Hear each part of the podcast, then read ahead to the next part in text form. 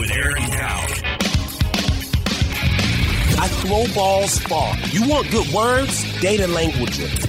Talk real sports with a real man. Come after me! I'm a man! I'm 40!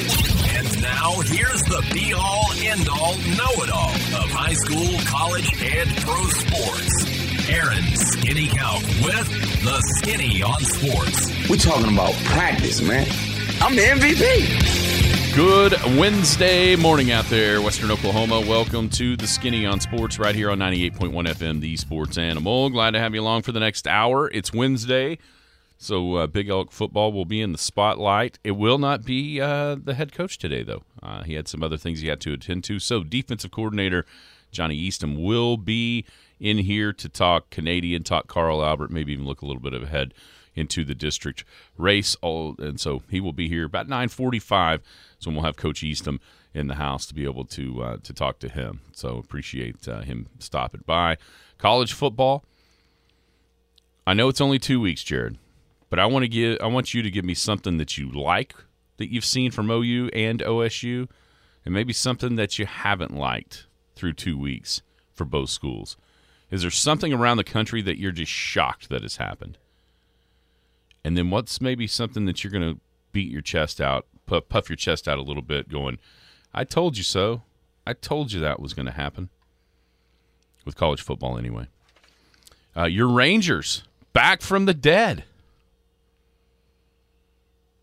Tied in At the wh- loss column. At, what, cost? At what cost? Well, listen, they've dealt with injury, uh, with injuries all year. They're starting to get some of the field guys in the field back.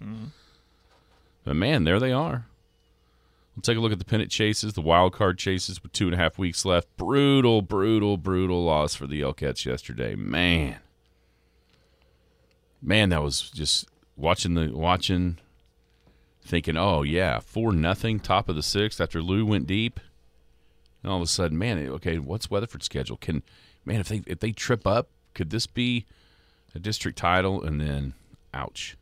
But not all is lost. We'll tell you why. Uh, look at the standings at 4A1, 2A1, and 2A2 as well as the fast pitch regular season is coming down, uh, kind of winding down to the end here in the next couple of weeks as well. And also, Thunder Arena talk.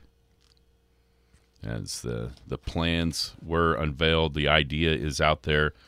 Now we'll uh, this this could be a pretty interesting discussion with the voters of Oklahoma City between now and then. I have some numbers that I will tell everybody about that make me lean toward this is a no brainer on one side or the other. 225 9698 is the phone or the text line. 225 9698. Give us a call, shoot us a text. We'll talk about any of those things, whatever else might be on your mind.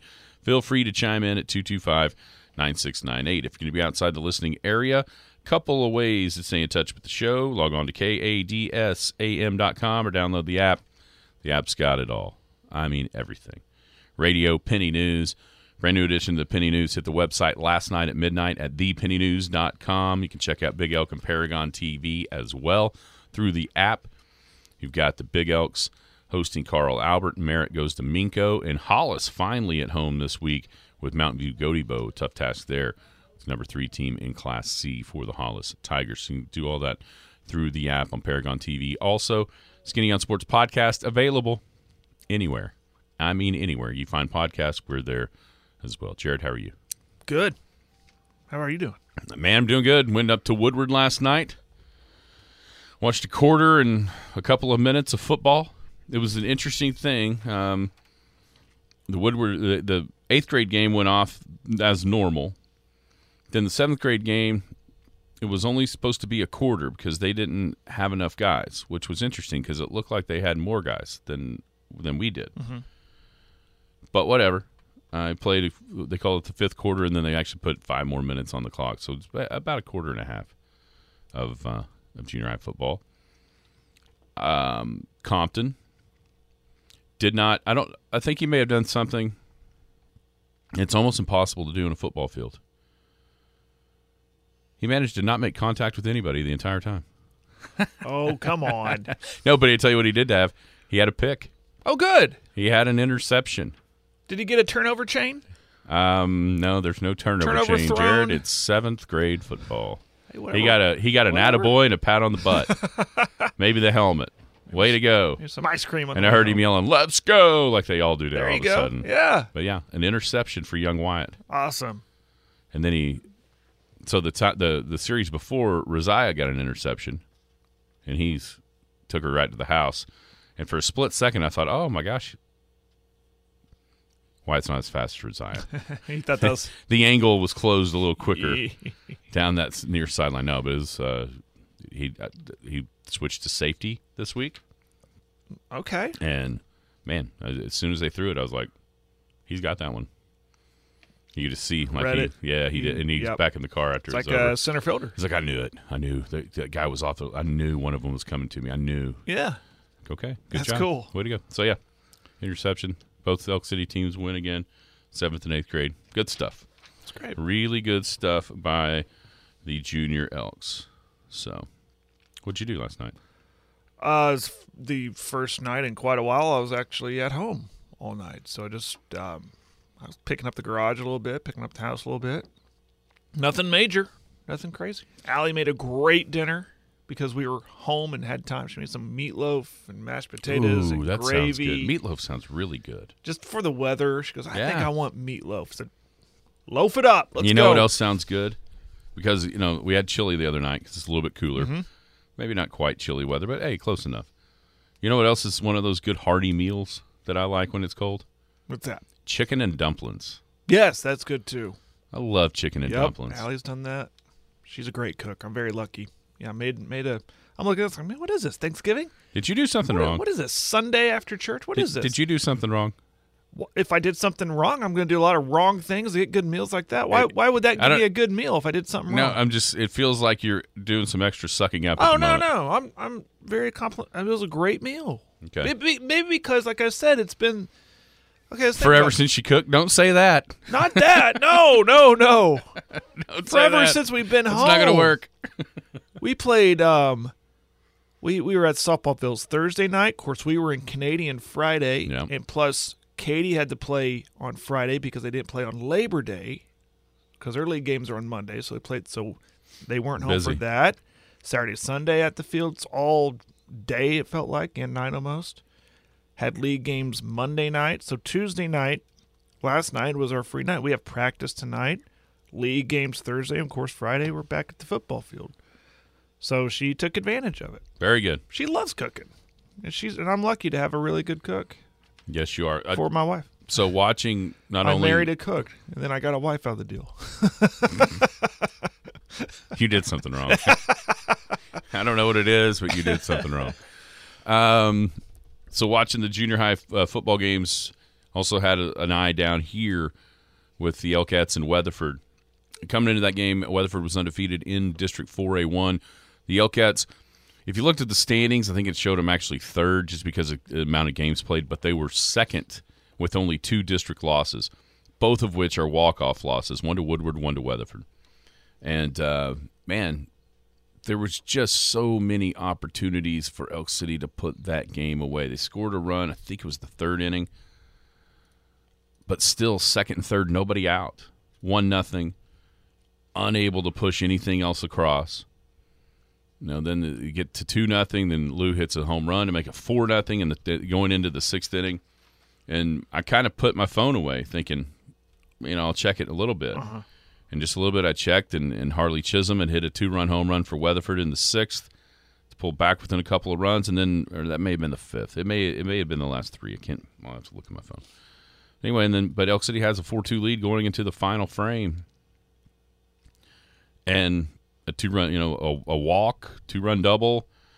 Next thing you know, four to four going to extra innings, and then a single and what has to have been an error in center field that allowed another, you know, both runs the score in this in the uh, eighth inning, six four, and Weatherford comes away with a, another win. That golly, if you just kind of watch the game, the, the the way the game transpired, you feel like the Elkettes should be the ones at the top of the district with a pair of wins over the Lady Eagles instead of the way it is in real life with Weatherford winning both of those games in dramatic comeback fashion And so now the Elkettes going to have to scratch and claw as hard as they possibly can to be able to finish in second place, which uh, which would then the reward would be hosting a regional tournament here in a couple of weeks.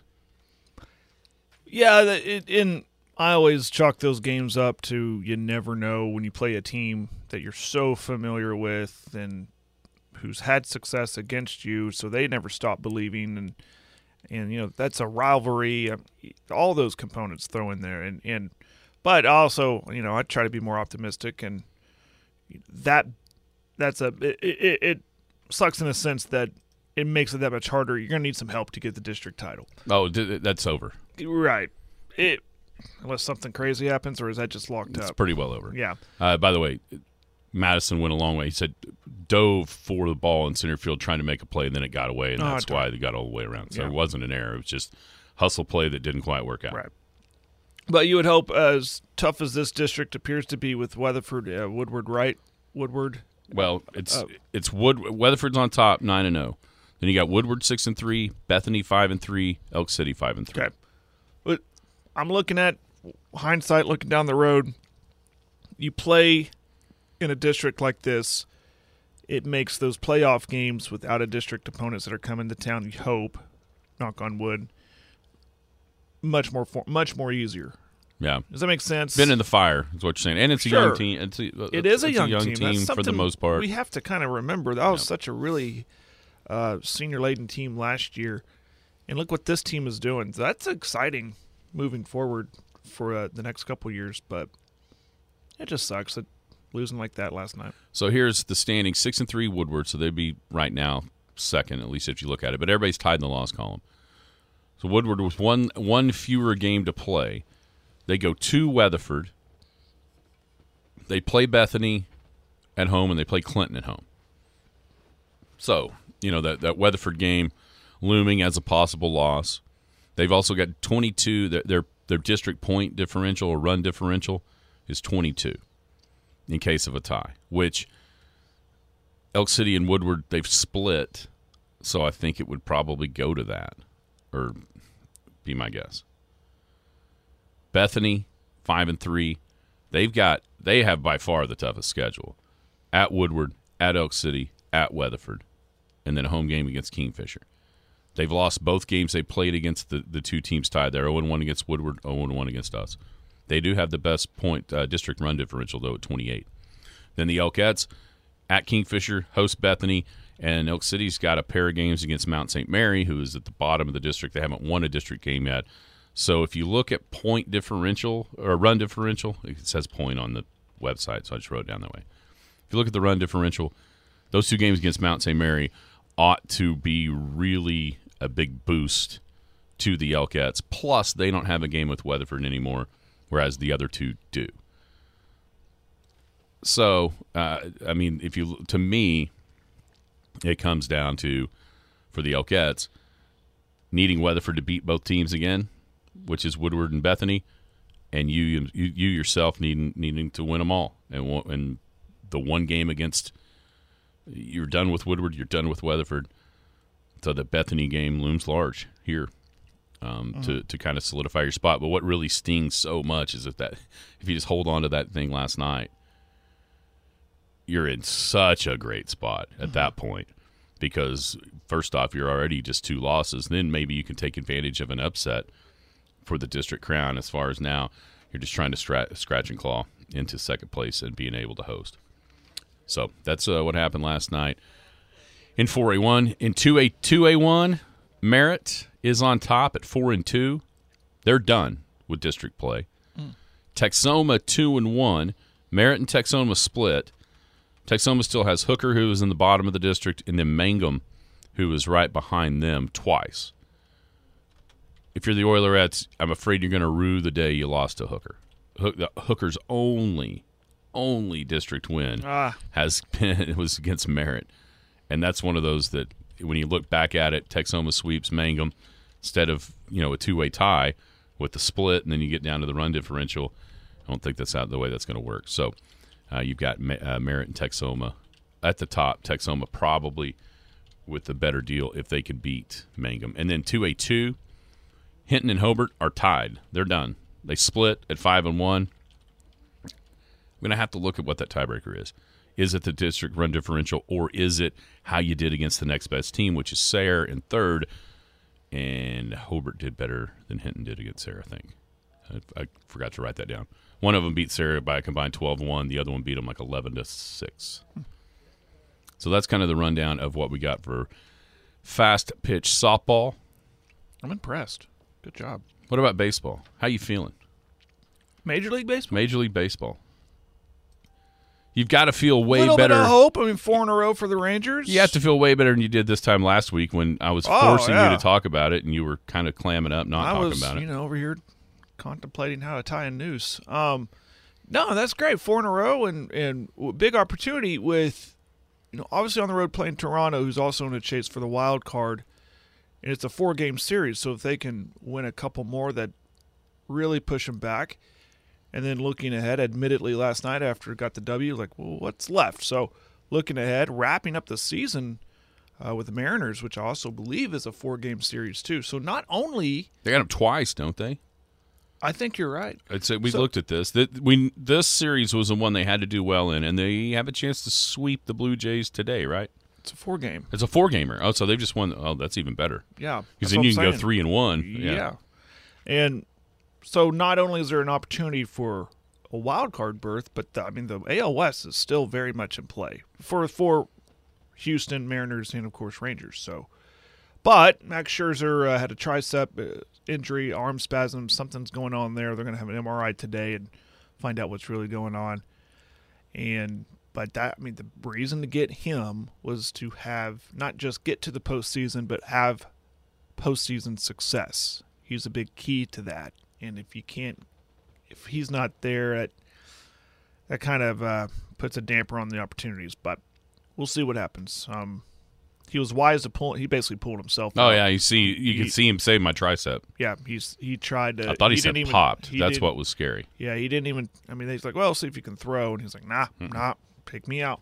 So that was. I mean, you see other guys go, "Nah, I'll just muscle through it. I'll just deal with the pain and play." But but we'll see. But yeah, they are outside of that, like you said, getting healthier in other key spots. Bats appear to be coming alive. We'll see. I mean, there's hope there. I mean, the the West is crazy. Knew it would be. Just hope it wasn't going to come at the expense of the Rangers taking a downfall, but it has. But I part of me deep down i didn't want to say it because of you know how baseball works you talk about it you jinx it part of me thought they can't be this bad this long i mean this is a slump. The slump came at the most inopportune time of the season. They hadn't really had one all season long but there it was.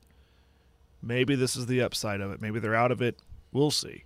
We'll see. It's, that's baseball and i'm glad we're talking baseball on september 13th Seven of their last 18 against the M's. Three games set at home next weekend, And then a and then the four gamer that ends the that season. ends the season, uh, the weekend after that, uh, with Cleveland, Los Angeles, and Boston sprinkled in there as well. So good side. Uh, just it, they've come back quite a bit. yeah yeah Ouch! Well, you can hear trash cans really good in, in Globe Life, I'm sure. Ouchies! Yeah. The old text line giving it to you. Well, it's fine. And by the way, If- Houston- If they can sleep at night knowing they're cheaters, that's okay. It's Houston, uh, they lost two in a row to Oakland. That's not the way. I to- knew they lost last night. I didn't know if it was I two. think they lost two. two. in a row to Oakland. Hmm. Let's check the standings. Those are in- pretty much must wins. let's, let's check they're the standings in the guaranteed NL. Central. Yeah, what's that look like? Looks like the Brewers. They too? Brewers are Make- five games ahead of the Cubs. They put some distance the last the last week or so between them and the Cubbies. So 144 games played. That means they've got a five game lead in the loss column with 18 to go. Surely to goodness they can hold on to that.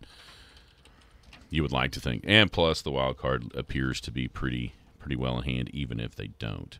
So Will's Cubbies will be fighting it, fighting it, fighting it to try to hold on to that spot. They would be the second wild card at the moment, two ahead in the loss column over the Diamondbacks with the Marlins, the Reds, and the Giants right there in content, in contention.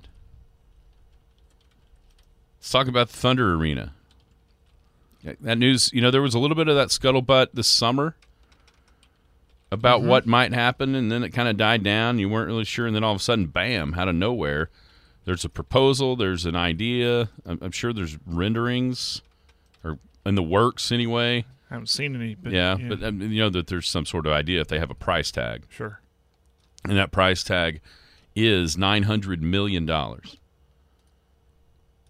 which on on its face seems like holy cow, it's a lot of money, and also so nine hundred mil for the stadium or for the arena, I guess we should call it. The Thunder committing fifty million, so that means that the let's be clear. The owners is, are committing fifty. That's right. That is. I don't know if that's unheard of, but Uh, it's low. It's unheard of low in a lot of these situations. a lot of other uh, owners Yeah. commit more. Yeah, for instance, okay. like the Clippers are about to have their own arena get away, you know, instead of sharing. Mm-hmm. 1.8 billion is the price tag, and Ballmer's paying for it all. The ownership group at um, for the for the Warriors, I think they were like 90 percent. Ah, okay. So now, Well, it's nice little caveat to say, hey, by the way, the owners are paying fifty million of this. Yeah, I mean, but it- it looks so It's small, Drop though. in a bucket compared to ninety It do- nine hundred. It does. That's the one thing about it. It looks like, oh, hey, thanks for nothing. At the same time, here are some numbers that I unearthed that if you're worried about 7% of the cost coming from the ownership group versus 93% coming from uh, the, the one cent sales tax, the vote on December 12th will be just to extend the sales tax that's already in place coming from MAPS. So it's not it's not a new tax per se. How much money do you think the Thunder how much how much economic impact do you think the Thunder Oh, holds to Oklahoma City annually? I saw this. I saw this in a write up. It's it's uh, annually. annually. Annually. I'm horrible with numbers, but I think I'm, I'm digging the memory banks like 350 million, How about 600 million? 600 million annually. That's pretty good. The annual economic impact that the Thunder has for Oklahoma City is 600 million dollars and also creation of 3,000 jobs. Is that on average with or is. without playoffs? That is just I'm sure it is. The average economic impact. Okay. So 600 million, 3,000 jobs. The Thunder started play in 2008. So that so by the time the arena would open, which would be 29 and 30, 2029, 2030 season, that would be the 21st season. Oklahoma, the, the Thunder would have had an, uh, a total economic impact of 12.6 billion with a B. And with the agreement that the Thunder would make starting at the vote all the way through that they would guarantee to be here through 2050 that that opens up another 15 billion worth of impact with the seasons that they would guarantee I didn't realize this but do you did you realize the current commitment to the arena ran out earlier this year I think so. that may have been when everything started getting talked about. They're on a short term deal right now. It- I mean, both sides, I think, appear there's no contention like there was in Seattle until now or until December 13th. And then at that point, we might see. I mean, let's not kid ourselves. The reason why Oklahoma City has the Thunder is because Clay Bennett and that ownership group couldn't get a deal done with the people in Seattle to build a new arena. Mm-hmm. And there are a few different spots, Seattle being one of those, that would love to have them back. Kansas City, you know, there's there's different places that you know you hear of. Vegas, I'm sure, right there in the running. And so, does 900 million seem like a whole bunch of money? It does. Does mine does 900 million seem like a whole bunch of money as compared to 12.6 billion? Hmm, not really as much. 900 million seems like a worthy investment for those numbers for the return that you're going to get. Exactly. Um, I think the difference, though, you mentioned Seattle and that whole situation when they chose not to build a new arena and keep them in Key Arena, and then ownership said, "Okay, then we're pulling out." The difference is ownership is still the same.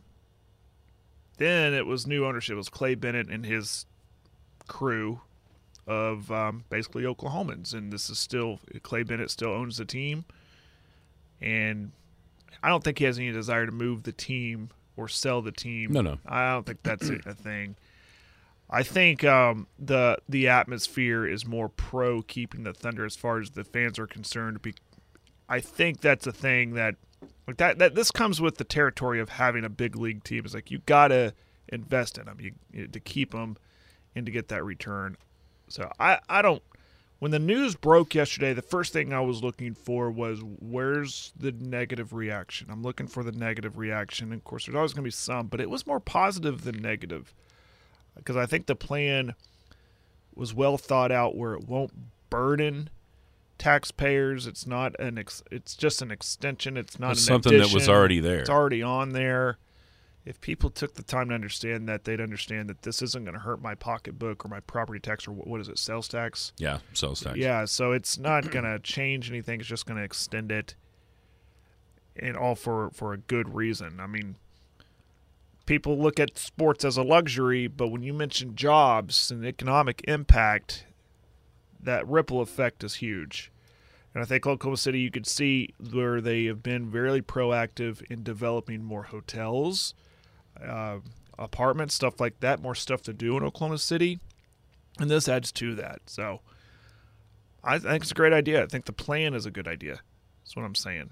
The plan's a good idea. And, and it's the timing is good too. I, I just got yeah. a text that look at look at oil's as high as it's been in a while, That's great. which That's could great help. point. Which could help with some with Now- maybe some of that private money. Also, timing of you went through the the last two or three seasons of crap, and now when you're going to vote on this, you see Right. big time light at the end of the tunnel coming with a great young team with what SGA has done this summer, solidifying himself. I mean, now you're starting to hear. I just saw Zach Lowe, uh, one of the one of the main NBA guys out there, talking about with SGA's summer and how he did at the FIBA World Championships and just the the idea of what that brings to a young Oklahoma City team and there's a lot of buzz around this team. So timing wise, it's perfect. They probably probably wouldn't hurt to get off to a pretty good start next year, just in case. Oh, yeah. you know, in the first month or so. Uh, but I do think that I, I think if if, you, if this is presented right the right way, there's always going to be people that don't have anything to do with sports that are going to hate it, and that and that is what it is. But if it's presented in the right way, which I think they've started to do, just right here off the bat, I think you if you get the the numbers out there in front of, of people and what they're doing, and I mean you can even go back to okay, think of this city in 2008 and think of what it is now, rega- uh, how it's regarded, not only nationally but even internationally. You know, we were we talked about that. It's one of the best 50 cities in the world for like food. Yeah. That came Yeah. out, you know that that wasn't happening all that time ago. Well, so talk I mean, it all then- works together. Yeah, and international, I've heard this said before. If you people travel international and they'll say internationally, they'll someone ask, "Well, where are you from?" You say, "Well, Oklahoma," and they immediately say, "Oh, Thunder." Yeah, well, for sure. That, that's how it goes. So Well, that- now I got two questions. and I know we got to move on, but one, where should the arena go? it's going downtown. Somewhere downtown. Mm-hmm. Well, I knew that, but like where? Like, are they replace the Cox Center? There's been talk of knocking that down and putting it right there. I never saw that. I saw that. That's I think someone just speculated. Somebody, yeah. I think it was Carlson just speculated on that. Or uh, there's other empty air on the other side of the river, maybe on the on the south side of the river. I don't know. And two, uh, what's gonna happen to Paycom? They're gonna keep it, knock it down. What do they do with that? Make it an entertainment venue only? Yeah, but I think that's a big part of the problem with it is, and I heard that Jim say this yesterday, and I've heard Matt Ravis mention it a bunch of times. You know, if you look at the difference in quality of concerts that's coming to Paycom versus the BOK in Tulsa, BOK is getting all the the biggest, biggest, and biggest names, and I guess something to do with the loading docks, like getting in, aren't aren't. Oh, I've said this before. I've been to concerts in both, and I don't know what it is, but they sound better at the BOK. Well, not I I don't I'm not a I guess we do have an ear for stuff like this in radio, but it just and maybe it was where I was sitting, but it just sounded better Mm-hmm. in the BOK than it did in Paycom. I can't explain it. Acoustics, something like that. Maybe it was where I was sitting and where I was receiving the music. But I've heard that too. I've heard concerts are more inclined to go to BOK. and I just thought, well, that's because Paycom is occupied by the Thunder a lot. I mean, who occupies BOK? Yeah, and it's also Arkansas and OU one time a year. I mean, who else is there? and and, and who knows what it's it's also six years newer. It is newer. Yeah. So the you know the advancements are here or there, but uh, Well, exciting. It's exciting. it is for sports people. I just don't. uh, Are there enough non-sports people that'll throw a big enough fit to not do this? Because if and this necessarily the Thunder, but the city of Oklahoma City, they can also work this into future projects that benefit everybody. Hey, we keep on with this sales tax. Yeah. keep on with the maps. Look at what else we can do. We have uh, we're going to move things around because uh, our man Johnny Eastham is in the house. Big Elk defensive coordinator Johnny Eastham. How are you doing, man?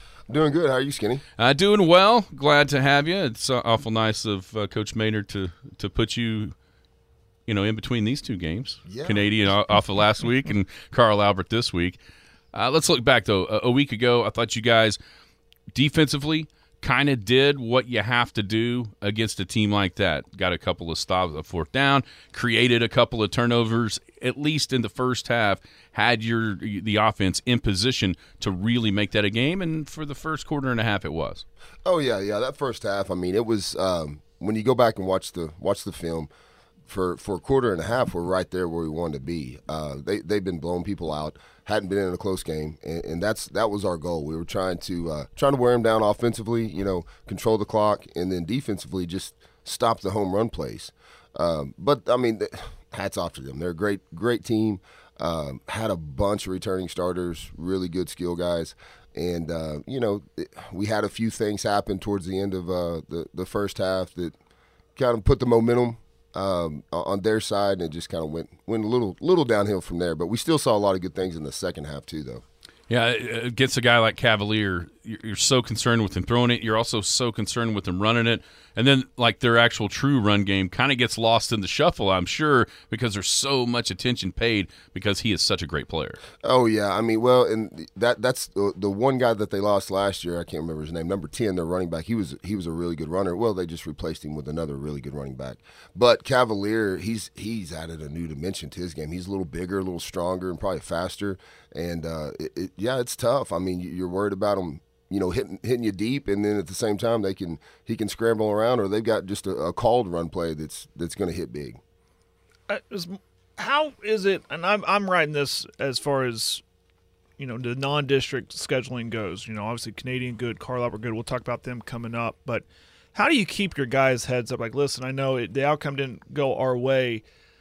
It really doesn't mean anything. This isn't a district game. I mean, how do you keep that thought process with those young men? Because that's hard to do with kids that, that you know they wear stuff on their shoulder and everything. How do you do is, yeah, and, and and I will say, Coach Maynard, that was his first message right after the game. You know, you guys, we played hard. Uh, the effort's been there for all the games, obviously, but uh, keep you know, stick it out, stay with us, stay the course because these games they don't they matter. Don't get me wrong, you want to win every game, but in the in the as far as the long term goals that we have, they they don't matter as far as playoff runs, things like that. Um, and- and that's been the message really the whole week. Hey, stay the course. We're, we're fine. And, and these games, when you're playing the caliber of teams that were that we played last week, and of course the one we're going to play this week, it's just going to help you down the road. So you know, if you stay the course, we'll we'll be just fine. Yeah, there's not a whole bunch of people in 4A1 that have back-to-back games against what could be the 3A Division two state champion in Texas, and I'm just going to say it, what will be the 5A state champion in Oklahoma. And if we had a whole class playoff bracket, might be the state champion in Oklahoma. Yeah, very well could be. They're uh, they're they're loaded. I mean, they were loaded last year. Obviously, you know they they they blew out uh, their opponent and beat a really good McAlester team, the state championship last year. Um, and it kind of felt like they once they got us, they started rolling. And and it kind of goes back to what Jared, what you were saying. You know, Carl Albert started out. Uh, they were One and two, one and two when they came in to, to face us. You know, they ended up finishing. What was it, twelve and twelve and two? Um, didn't lose after after they played us and kind of got the got the thing rolling there. But it, uh, it goes back to you know it doesn't necessarily those first for us four weeks of not necessarily preseason but non-district play. You know, as long as you're as long as you're you're getting better every week, uh, that's just going to build once you get into district play. But yeah, it's uh yeah they- they're they're good. Carl Albert's definitely good. So I mean, we, we saw, I would- I'd say, more spread out quick uh, little guys, except for 35, I guess, last week. This week, uh, the challenge, I would assume, defensively, number one, is figuring out a way to tackle 21, Xavier Robinson, who, I mean, if, if folks didn't watch the game last year, the, the Elks had some big dudes last year, and that dude was as big as any of them, and he was the one running the ball. Yeah, 6'2", 230. Um, who knows how fast he is? He's fast, fast enough. I know that. um, yeah, no, he's he's a, he's a special player. He is, and and um, they do a lot of good stuff. I mean, they're they're just a it's a great program, great great tradition. Um, well, they're so well coached. Uh, Coach Dunn uh, over there, Carl Albert, does a great job. It's not just him. I mean, uh, it's up and down the line. Their offensive line is, I mean, they're very under understated in my opinion. I mean, they're really solid. Got a lot of guys back, but when you have a guy like that, yeah, it's it, it makes things definitely click a little better. We're hanging out with uh, Big Elk defense coordinator Johnny Eastham. What do you notice maybe a little bit different this year? You know, when we played them a year ago, DeQuazy was hurt. They had a, di- a, different quarterback in there, Ferris. Now this year, they've got a, a, kid that's committed to OU as a junior, Sperry. What do you notice that maybe they're doing a little bit different because of his talents and because of the guys on the outside, or is it just kind of status quo? Well, no, it's a little different. Uh, Ferris, he's a Division One baseball player. Yeah. has a has a great arm, uh, and he actually ran the ball really well too. He's a he's a tough kid. Uh, I've got to know him throughout the summer with my my middle son. Um, he they went to some quarterback stuff together. Really good kid, tough kid. But this uh, the the kid that, that came in from Texas, um, he's he kind of reminds me a lot of Cavalier. He runs the ball real well too. He uh, they're they're they're getting him involved with, with more quarterback run game. Uh, so you've got you know you've got 21 to worry about with Robinson and uh, uh, Sperry is the quarterback's name. He um, they, they're going to run the ball with him too, and and he's you know he's an OU commit, so he can obviously sling it too. But uh, I, that's what I noticed. It's kind of similar to what we just saw uh, with, with Canadian. Yeah, that was my next question. I mean, if you, you slow down the running back, it's the quarterback who's come in and, and have had a lot of success moving in there. Um, it's homecoming. Um, coach's nightmare, right? yeah. Uh, since I've been into coaching, you're not a, you might not be a huge fan. It, it's great. I mean, it's it's good for you know people, the the alumni to come into town. Uh, you've got. Uh, you know, you'll, I'm sure we'll have a pep rally Friday, and and it'll be a great crowd. Uh, but as far as the uh, some of the distractions, uh, that's what you worry about. But I, I, think our kids will be locked in. You know, that, I asked Coach Hunt about this at halftime last Friday because I've gotten that question: What are we doing scheduling Carl Albert for homecoming?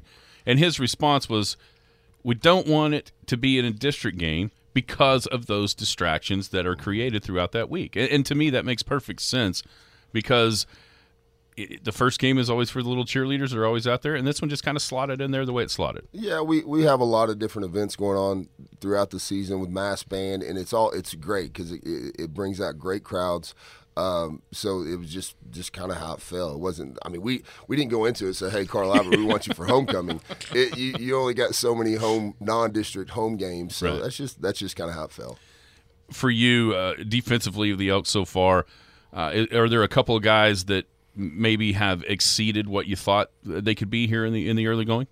Yeah, I think so. We we've got uh, we've had a few a few injuries. Um, uh, the pretty key players early on that, that hopefully will get them get them back here for district play. But we've had some young guys step up. Uh, Briggs Robertson's done done a great job on the on the defensive line. He's actually been a little banged up too.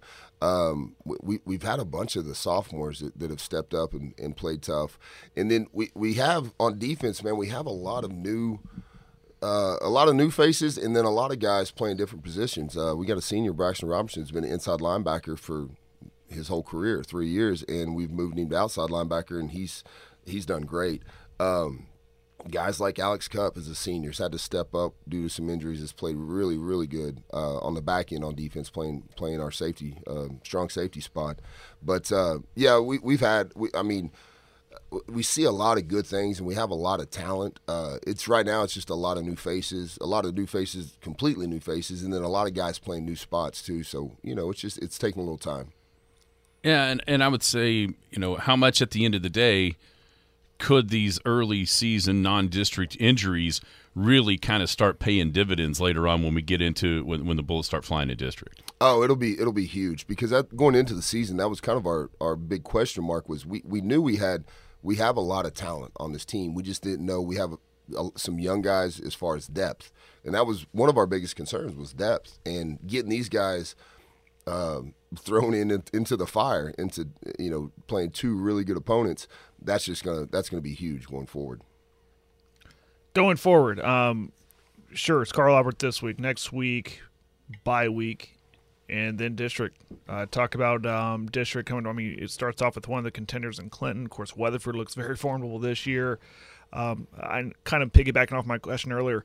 Talk about how playing this tough non-district play games are preparing you for teams like Weatherford and Clinton and, and others. Oh, it'll be huge. I mean, when you when you play the the, the two teams that we're about to play, or the the second team there that we're about to play uh, with with Canadian Carl Albert, it's going to be huge going forward because.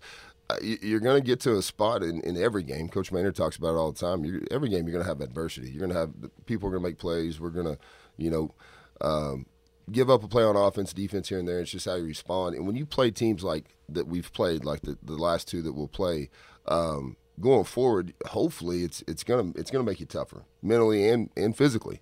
Um, so I, I think it'll be it'll be big for us going into districts.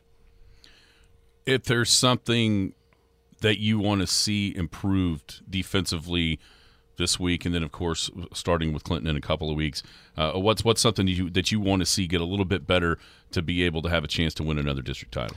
Right now, um, the the biggest thing we we we've got to not necessarily improve. Got to keep the effort up. Yeah. Uh, tackling's got to get better throughout uh, every position, and then up front, I just I, I want some of those younger guys that are getting in there just understanding what they're doing and just and do it in a more physical way.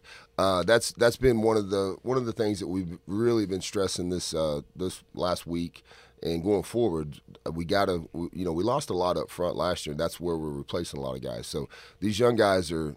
I mean, again, they're getting thrown in the fire. They're not they're not playing the. Uh, you know, sisters of the poor by any means. So if they can do it against the uh, do it against the opponents that we're facing right now, it's going to be huge for them going forward excited. I mean, it, it, really is exciting to see because you know you, you you do see glimpses, just you know every third play, like oh, what's oh that's that number. I, oh yeah, and then you start to remember. And I, I think Case and Cobb the, against Bridge Creek, you know, all of a sudden it's like who was seventy one? I don't remember seeing him. And then he there he was uh, flashing, you know, and you see different guys at different times. So there is there's talent. It's there just is. a matter of harnessing it and getting getting it led, getting somebody to lead it kind mm. of in the right way. Yeah, that's that's the thing too. You know, we lost lost a, a, really good senior group. We got a great senior group coming forward, and it just it, it, it seems like it happens every year. We have the same talk. You know, when the seniors when it's their time, it, it takes a little bit to learn how to to lead.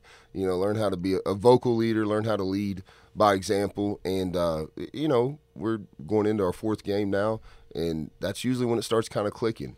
Um, so I mean, I think going forward, we see a lot of good things from up and down the board, from the uh, great senior group to, to the young guys. Yeah, Coach Maynard describes it as the pecking order, and, mm-hmm. and there's been some of that. I think we've seen some of that growing pains of, well, do I need to step up here? Do you know we saw Cole Bowie kind of do that in the Bridge Creek game, and and um, so that was going to be my question. Like, when do you as a coach start seeing that click?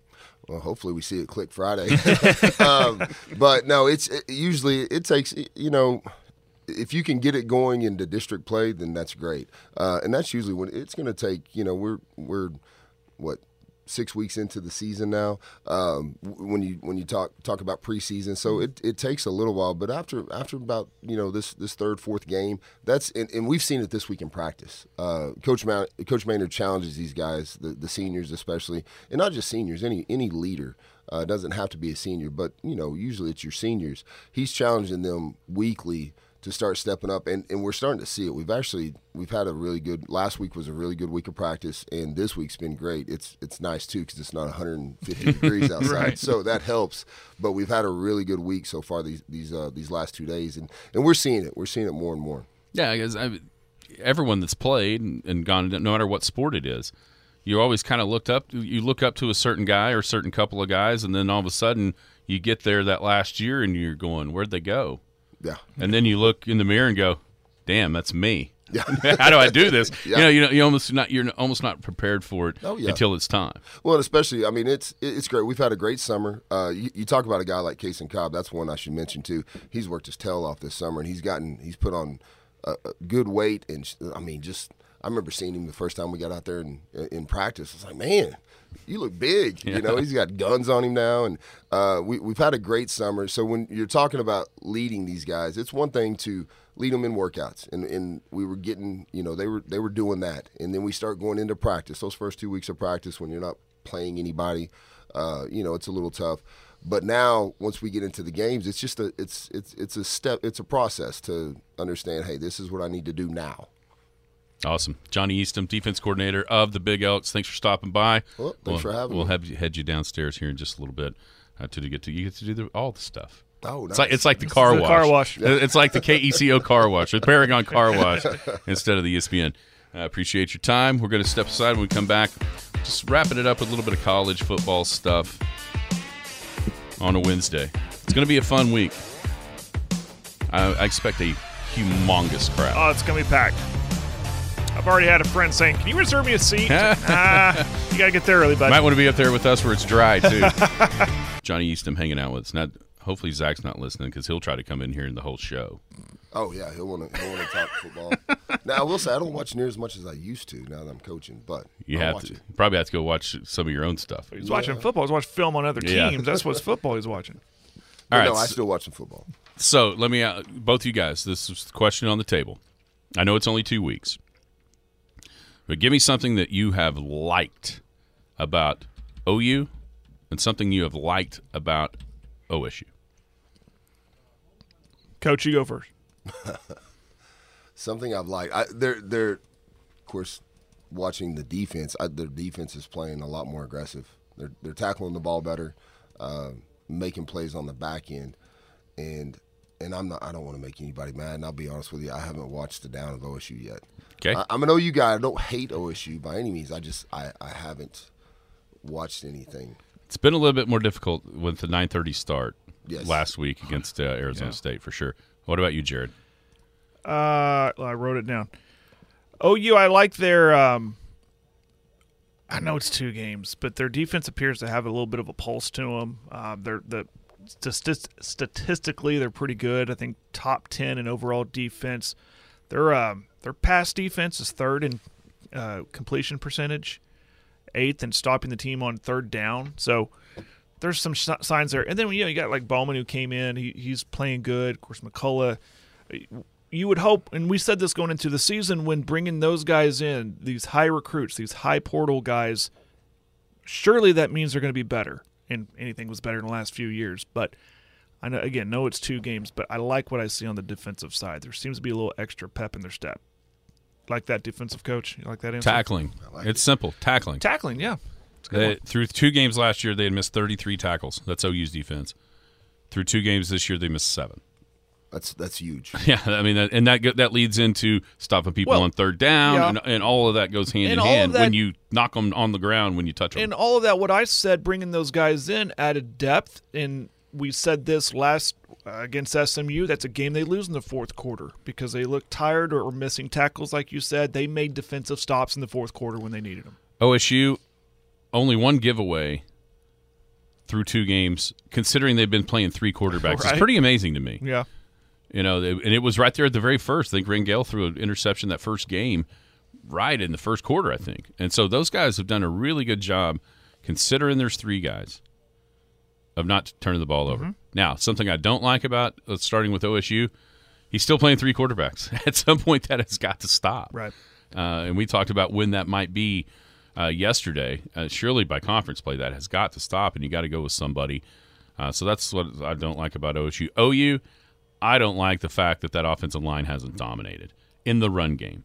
Three and a half yards a carry against Arkansas. I get it. You scored 73, but still, you weren't able to just impose your will against Arkansas State. Offensive line wise, it's a little concerning. I know Bedenbaugh always gets them going in the middle of the year. A lot of times, It's after they lose to Texas. You know, it seems like then they decide, you know, 2015, 2018, and all of a sudden you look back and you go, oh, why aren't we just handing the ball to Rodney Anderson every time or whatever it is and getting the offensive line going? So that's something that with what we saw from Texas this week, that probably that O line needs to start gelling before that game and not after. I'm a little in the game. same vein of what I don't like. It's offensive play calling, and and I was after the SMU game thinking it was very benign, it was very vanilla. It was handoff here, handoff here, handoff here, not throwing as much, but he still had four throwing touchdowns when he needed it. But he's not only is he, he just doesn't want to show anything. That him being Lebby, I keep telling myself that, but it's SMU. Should have He's a- also thinking yeah. our damn offensive line ought to Yeah. be dominating uh, SMU. Why aren't we doing it? yeah. Go out there and do it. I would appreciate just be if you got the horses, then let them run. If the, open up the playbook, have fun with it. Not against SMU. Yeah, I'm sure he's trying to save some stuff. I mine the one maybe I'm kind of I know what you're gonna say. both sides of the mouth, but defensive line worries me. Pressure. They uh, we can't. you- You've got to you've got to get pressure if you're going to go three down, four down against the two teams that they played, and that worries me. Uh, I, I think they're like I said, the overall defense looks really good. They're playing hard. They're tackling the ball better, but if you don't have dudes to go make a play on their own against Arkansas State and SMU, then it's going to be tough going forward. Yeah, and I mean you can look at the the the pressure stats. Don't look too bad as far as getting pressures, Don't have true dropbacks and stuff like that. but at the same time, what a sack a game? yeah. Eh, it's not the greatest. Not the greatest for sure. What about? Uh, has there been something that has just absolutely shocked either one of you around the country? Something that you're just like, I cannot believe that's happening. I will say Alabama and Clemson are a combined two and two. The fact that yeah Texas beat Alabama and, and handled them. That much. was the crazy thing about that. They handled them. yeah. I'm going with Colorado. I cannot believe it. It's on my list. I cannot believe. I mean, I, I, I just can't believe. And, and and it's not that they've won those games; they've looked really good doing it. Yes. And you know, Nebraska. Maybe it's more of an indictment on Nebraska and where they're at that they couldn't just. Ma- I mean, because the, the thing about Colorado to me is, sure, if you want to play seven on seven, they probably got dudes that can compete with everybody. But then once you get the lines involved, that's where I would have thought Colorado would have their downfall, and they haven't. Yeah. man, they've been Well, I- good. I I, I s- just I, I cannot believe it this fast. Not that Yeah. I didn't think Deion And- might turn it around, but it, And with the turnover he had on that roster, 86, I mean- there's only for those of you that don't know, there's only 85 scholarships. He's got 86 new dudes. That's what's crazy. I had a feeling they'd be good, but not like flashy good like they are. Just with the skill positions, just all over the place. Like maybe give USC or Oregon a scare, good, but win three or four games. I mean that their, their total was like what three and a half in Vegas or something like that. Oh, They're going to blow past that. yeah. yeah. Now, And how about SEC just looking average outside of Georgia, just looking kind of. Now, see, this is where we've gone to what's something you thought would happen that has. This is where I'm going to puff my chest out because I said the Pac 12 was going to be really good. And the Pac 12 is really good. Mm-hmm. Eight teams ranked, and it, and it a bunch of it is quarterback play. You look around the country, there's zero doubt in my mind that the that the conference with the best quarterback play is the Pac 12. Oh yeah, without a doubt. Well, you got the returning Heisman, and Yeah, we can say what we want about Lincoln Riley, but he is he is a great offensive coach. I was on board with you there about the Pac-12. And we thing. hadn't seen Yeah. Rising yet. I mean, Utah winning both those games without Without 'em, Rising. yeah. That's pretty pretty incredible. Uh, another thing that I said that was going to happen that has so far, and we'll really know this in a couple of weeks. But I also said Notre Dame is going to make the playoff, and watch out. Notre Dame looks really good with Sam Hartman. as After we've said everything, what we, what's surprised us, what hasn't surprised us, after everything we've said, Georgia. They're still Georgia. Yeah, they're we'll still see. a top team. I think they're going to roll. Oh, they're gonna have athletes up and down the line. That's for sure. I mean, they do, but that weak SEC is going to help Georgia out. Yeah,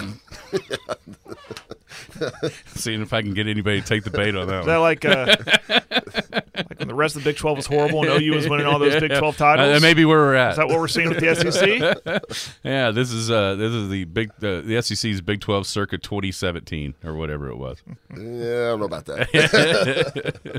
I thought this conference was good. One in five against the ACC. What's going on here? Are OU in Texas just going to waltz right in there and play for the title next year? You want to talk about funny? You want to talk about funny? That'd that be would funny. be funny. That'd be funny. Just kidding, Tyler. Just kidding. I know he'll. I can't believe he hadn't texted yet. Uh, no, it's it's been kind of a weird season so far, though. To me, uh, just a start. Now that could all change here pretty quick, but uh, I think two of the two of the ones that you not even penciled into the playoff, wrote in pen, wrote in magic marker into the playoff with Clemson and Bama, having a loss in the first two weeks. That's wild That is wild. Yeah. and and haven't looked good in those losses. No, they've been like I said, they've been handled. Yes. Uh, I, I mean, physically, that's that, you, you don't see that. No. LSU got handled physically Yes. by Florida State in the second half. That's Yes. just, it's a little bit different. Portal? Is this portal? Oh, yeah, I can get Spreading started. things out? between the portal and NIL. There's Has the portal created parity Maybe so. Across college football? that and money, and the NIL deals. Yeah. I mean, Yeah. that's, I think that's what it's coming down to. It's wild. Yeah. It's going to be fun. It's not just the same old, same old. At least right, not right now. Like now it. Clemson and Bama could run the table, and next thing you know, we look up and it's Clemson, Bama, Ohio State, and whoever. But it doesn't feel like that right now. No, doesn't. Thanks for listening. Everybody have a great day. We'll be back tomorrow. Skinny on Sports right here on the Sports Animal. You've been listening to the Skinny on Sports podcast with Aaron Cow. Be sure to hit that subscribe button to get alerts of when the latest podcast is available. Thanks for listening. That